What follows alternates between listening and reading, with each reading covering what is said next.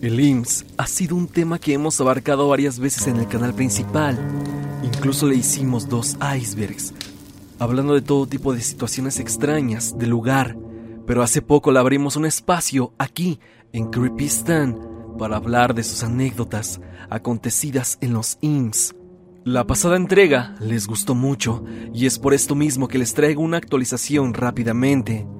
Te pido que te prepares para conocer estas aterradoras anécdotas sucedidas en algún hospital de esta institución. Quizá, después de ver el video, ya no veas con los mismos ojos al IMSS, y más si en estos momentos me estás viendo desde uno de ellos.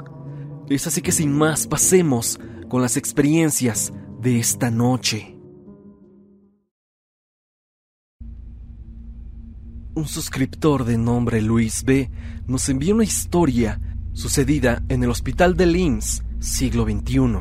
Pasemos con su historia. Stan, hace unos días vi tu video sobre el paciente secreto de Linz y te comenté que te enviaría una historia que le sucedió a mi mamá en el Centro Médico Siglo XXI. Esto ya tiene muchos años. Fue en el año 2000. Teníamos un familiar enfermo su enfermedad fue muy dura y larga, y entre salidas y reingresos pasó un año internado ahí, en centro médico. Casi todo ese año estuvo más tiempo en el hospital que fuera de él. En el área en que estaba internado siempre exigían que un familiar estuviera presente, sobre todo por la noche, lo cual no siempre era posible, pero mi mamá se quedaba la mayoría de veces no sé cuánto hayan cambiado las cosas en este tiempo, pero pasar las noches ahí era difícil. No es fácil conciliar el sueño ni descansar. A veces no había lugares ni siquiera para sentarse y las luces estaban siempre prendidas. Así lo exigían las enfermeras. Luces encendidas y puertas siempre abiertas, ya que en cualquier momento necesitaban entrar a hacer algo.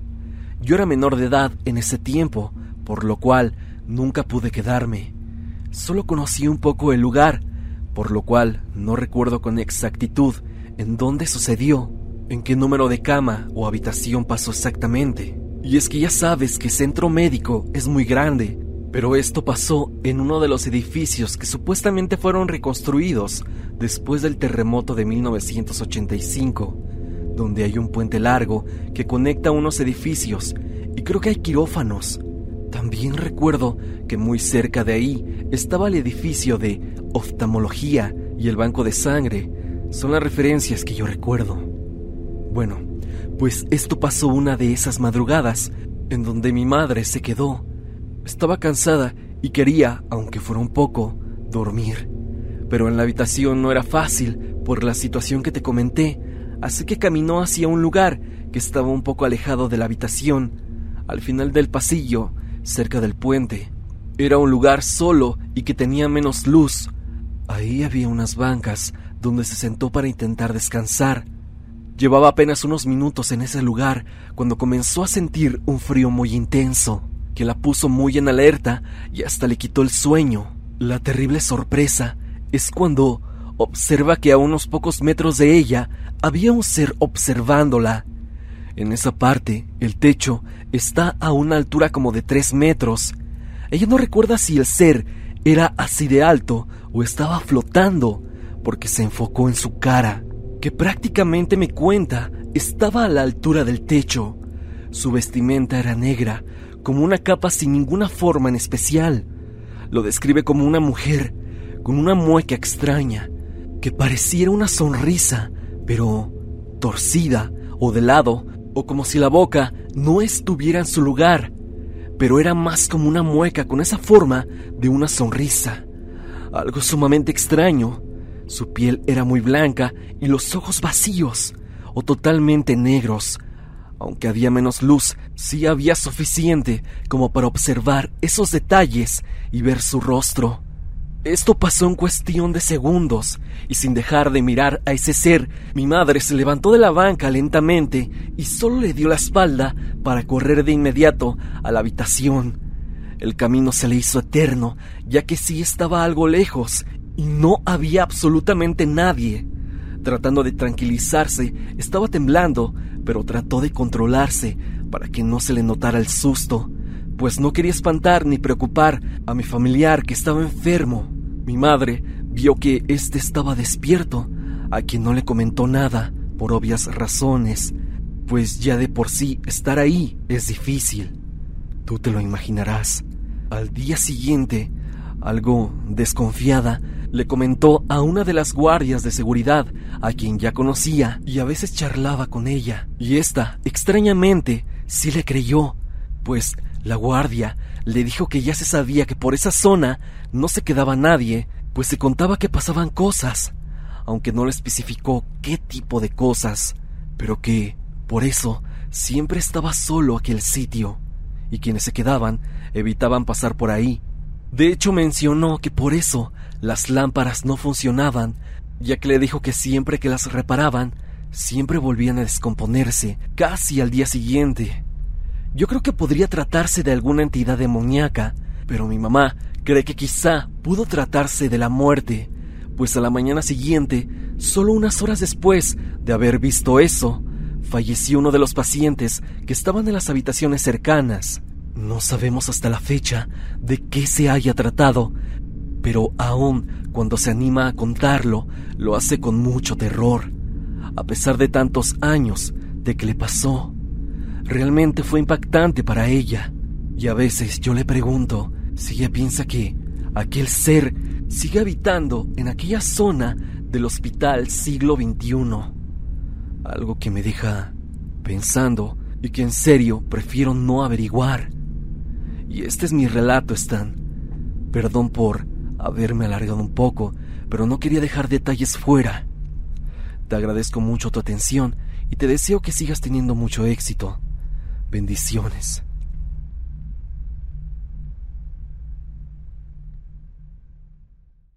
Un suscriptor anónimo nos envía su historia. Stan, espero quedar como anónimo, por obvias razones. Primero déjame decirte que tu contenido es bueno y te felicito. A mí me llama mucho el tema paranormal, pues sé que existe. Como te comentaba, trabajo en el IMSS. Lo que antes eran servicios básicos, ahora es auxiliar de limpieza e higiene. Pero cuando éramos servicios básicos, teníamos que hacer de todo. Limpieza, ayudante de archivo, mensajero, camillero, auxiliar de enfermería, de rayos X y traíamos siempre la comida, así que andábamos en todos lados.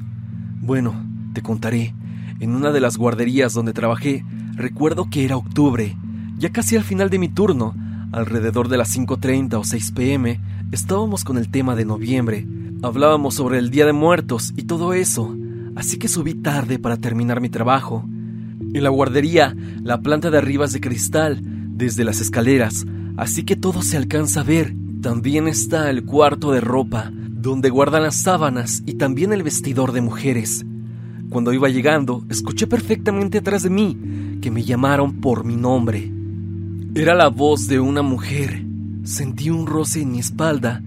Pensé que era alguna compañera. Incluso me quedé deteniendo la puerta para que pasara. Pero no había nadie. Al bajar de nuevo con mis compañeros, les comenté y una compañera algo asustada por lo que había dicho me llevó con otra que era vigilante, de las pocas institucionales que quedaban, y me platicó que cuando ella había llegado a esa unidad, a los pocos días había pasado una desgracia ahí, ya que un compañero suyo, un vigilante nocturno, al estar totalmente solo, no se le ocurrió otra cosa más que contratar a una servidora para pasar el rato Dicen que cuando llegó el relevo en las primeras horas de la mañana, al ver lo que pasaba, quiso, pues, también meterse con esa chica. Pero una vez que todo terminó, no le quisieron pagar. Entonces ella se puso agresiva. Hay que entender que también era su trabajo, así que se les hizo fácil propasarse con ella otra vez. Dicen que fue tanta la violencia que terminaron con esa chica. No supieron qué hacer entonces, como tenían llave de la azotea, la envolvieron en sábanas sucias y la dejaron ahí. Ellos huyeron, Cuatro días después, los compañeros de conservación la encontraron. La guardia, una señora mayor, se quedó pensativa al recordar eso, pero dice que ya tenía décadas de haber pasado. Todos suponen que fue esa chica quien me habló. Compañeras también la han visto. Dicen que la ven en el baño, que ven cómo entra, pero ellas, al entrar a este, se dan cuenta de que está completamente vacío. Y es que dicen que en el vestidor de mujeres fue donde acabaron con ella. Aunque detuvieron a esos vigilantes, como supones, muchos padres sacaron a sus hijos de ahí, hasta que con el tiempo fue pasando el susto, pero la energía sigue. En otra guardería donde yo estuve pasaron dos hechos trágicos. Un pequeño de aproximadamente un año falleció en una sala, esto por el cordón de una cortina. Por eso es que ya no ponen cortinas en las guarderías, incluso en hospitales, y una nena de escasos cuatro añitos, al otro día de graduarse, falleció en una fiesta a la que habían ido con sus padres al caer en un domo del segundo piso. Esa pequeña siempre desde los tres meses había ido a la guardería. Incluso maestras la conocieron y a todas les pesaba hablar de ella. Yo sé su nombre, pero vamos a decirle Alejandra en esta ocasión. Yo tuve un encuentro con ella una vez que estaba lavando las nicas en el baño de maternales. Queda al fondo de los bañitos. Son dos pasillos de baños con bañitos en ambos costados. De donde yo estaba, se alcanza a ver perfectamente todo hasta la puerta. Traía mis audífonos. Justo al terminar la canción, escuché unos zapatitos corriendo. Se me hizo raro, pues no había visto nada. Decidí quitarme los audífonos sin parar la música por si había un niño, pues no tenemos permitido estar mientras haya niño. Ya sabes, nunca falta un loco. Pero no oí ni vi nada. Pero cuando volteé para seguir trabajando, veo con el rabillo del ojo como una niña se fue corriendo hacia el otro pasillo de baños. Aunque me pareció raro, pues no la escuché, solo la alcancé a ver de reojo. Dejé todo y fui atrás inmediatamente, pero no vi a nadie. Me volvió a parecer raro, pues el pasillo es algo largo y solo di dos pasos. Hubiera alcanzado a ver, pero no había nadie, así que decidí revisar los dos pasillos y no había nadie. Regresé a lo que estaba haciendo, solo me dispuse a trabajar y juro que me congelé. Algo me pasó por toda la columna. Me entró un miedo indescriptible, como si estuviera en un riesgo inminente. Y este llegó así de pronto. Tuve que voltear a mi lado derecho, hacia el pasillo, y fue cuando vi algo. No sé qué era, como una masa transparente, como si hubiera un plástico transparente enfrente de mí, acercándose rapidísimo.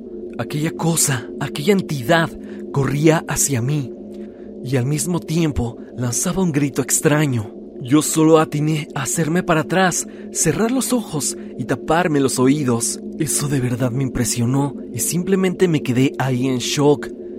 Solo dije, ya Alejandra, ya sé que eres tú, no me asustes, además ya me conoces. Al terminar de decir eso, se cayeron algunas vacinicas que se estaban secando y bueno, trabajo es trabajo y muy pero muy asustado tuve que terminar. Esa noche me costó mucho conciliar el sueño. En otra ocasión, en traumatología, me topé con una enfermera que, al parecer, ya no pertenecía a este plano. Cuando yo trabajé en esa unidad, habían seis elevadores, uno de ellos exclusivamente para servicios básicos, para subir y bajar desechos, ropa y demás cosas de servicio. Así que un día subí normal, Hice lo que tenía que hacer y aproveché para echar un trapazo y ver si necesitaban algo más en mi servicio. Pasé a la isla de enfermeras y solo estaba una enfermera y un enfermero. Las demás habían bajado al comedor, así que pregunté si ocupaban algo y me dijo el enfermero que sí, necesitaba ayuda para mover un paciente. Uno algo llenito para acomodarlo en la cama, ya que éste estaba yendo muy abajo, así que fuimos, pero el señor ya estaba acomodado y hasta arropado.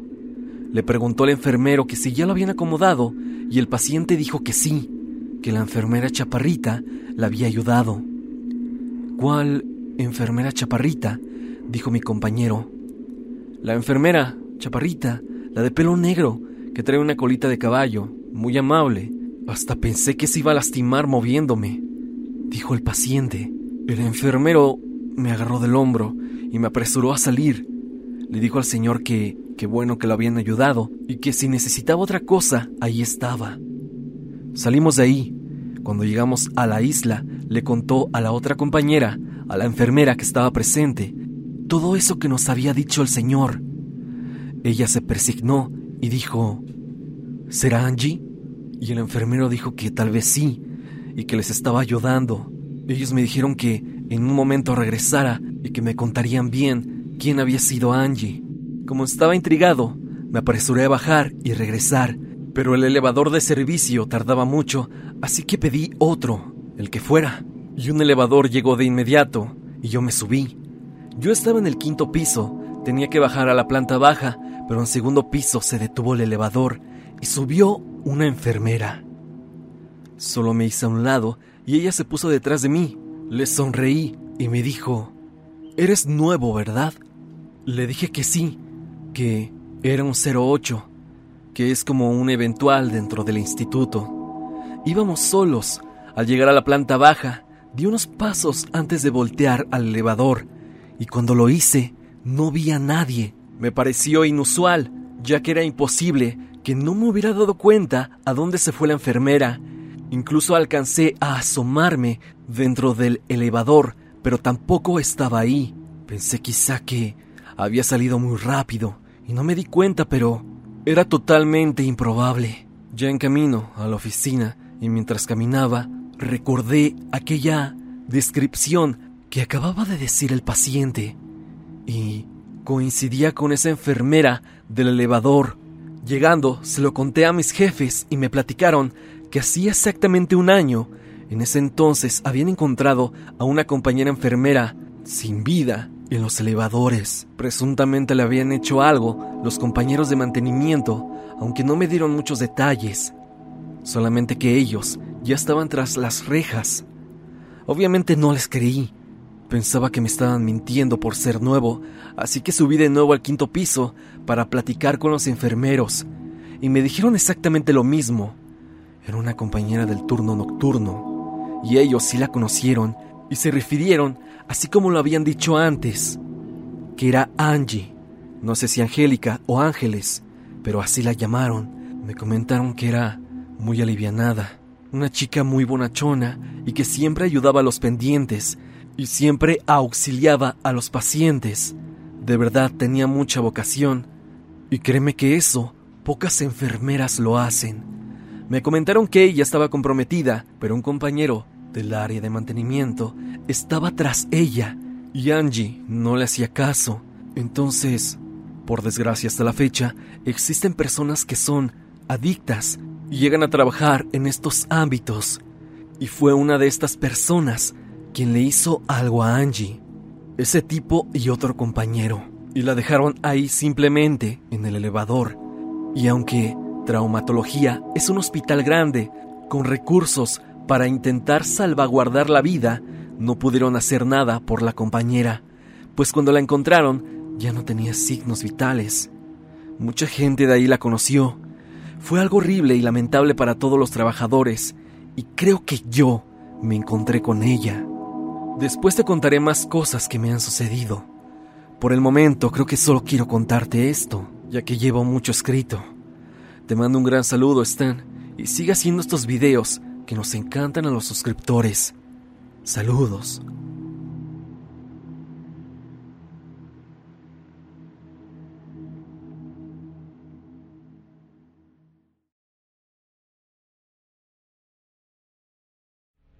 Brenda Solorzano nos envía su historia. Hola Stan, espero que me leas. Aquí va mi breve historia de una experiencia en el IMSS, exactamente en la Clínica 72 de Tlanepantla, Estado de México. A mi novio le habían diagnosticado cáncer. En ese entonces él tenía 27 y yo 24. Aún seguíamos siendo novios, así que yo le acompañé en todo el proceso. Fue muy duro para ambos. Era el mes de noviembre y su operación estaba programada para una tarde-noche de ese mes. Cuando lo metieron al quirófano, a mí me resultó muy largo el tiempo, aunque en realidad creo que no fue así. Mientras yo me quedé esperando en la sala de estar, de un momento a otro me dieron muchas ganas de ir al baño. Estos son horribles, y más de noche, pero definitivamente tuve que ir, así que me armé de valor y me dirigí al baño. Mientras estaba en este, claramente comencé a escuchar unos quejidos muy, muy a lo lejos. Me dio mucho miedo porque sonaban desesperantes y bastante profundos, pero después pensé que era algo normal, entre comillas, pues quizá en el piso de arriba había enfermos o enfermas, así que decidí no darle más vueltas al asunto. Cuando salí, extrañamente había menos gente y muy aislada. Ya la noche había caído por completo. Yo no conocía al 100% el hospital, así que, donde me senté a esperar, comencé a tratar de ponerme positiva, ya que él y yo estábamos pasando por una situación difícil. No noté dónde me había sentado, el punto es que me quedé mirando el pasillo de frente, así que cuando levanté la mirada al final del pasillo, no podía creer lo que estaba viendo. Aún hoy en día me cuesta trabajo creer lo que estaba viendo. Y es que se alcanzaban a ver apilados muchos ataúdes, uno encima del otro. Esto me dio un escalofrío horrible y pensé que estaba viendo mal o que estaba cansada. Un escalofrío recorrió mi cuerpo. Fueron muy complicados esos segundos. Lo que hice fue mejor salirme a fumar un cigarro, completamente extrañada ante lo que había visto. Esto sucedió en el año 2019.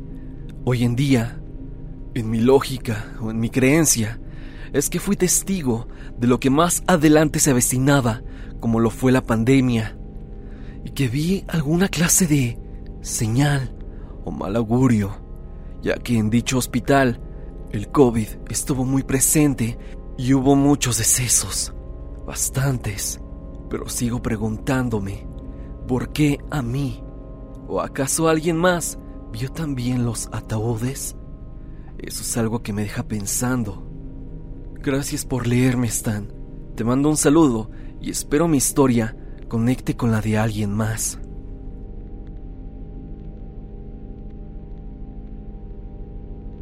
Hasta aquí el video del día de hoy. Espero que te haya gustado.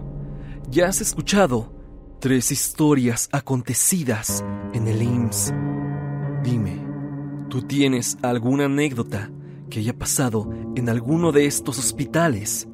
Si así lo es, no lo dudes y envíame tu experiencia a evidencia.tristan.gmail.com o bien únete al grupo de Facebook y comparte tu experiencia con toda la comunidad.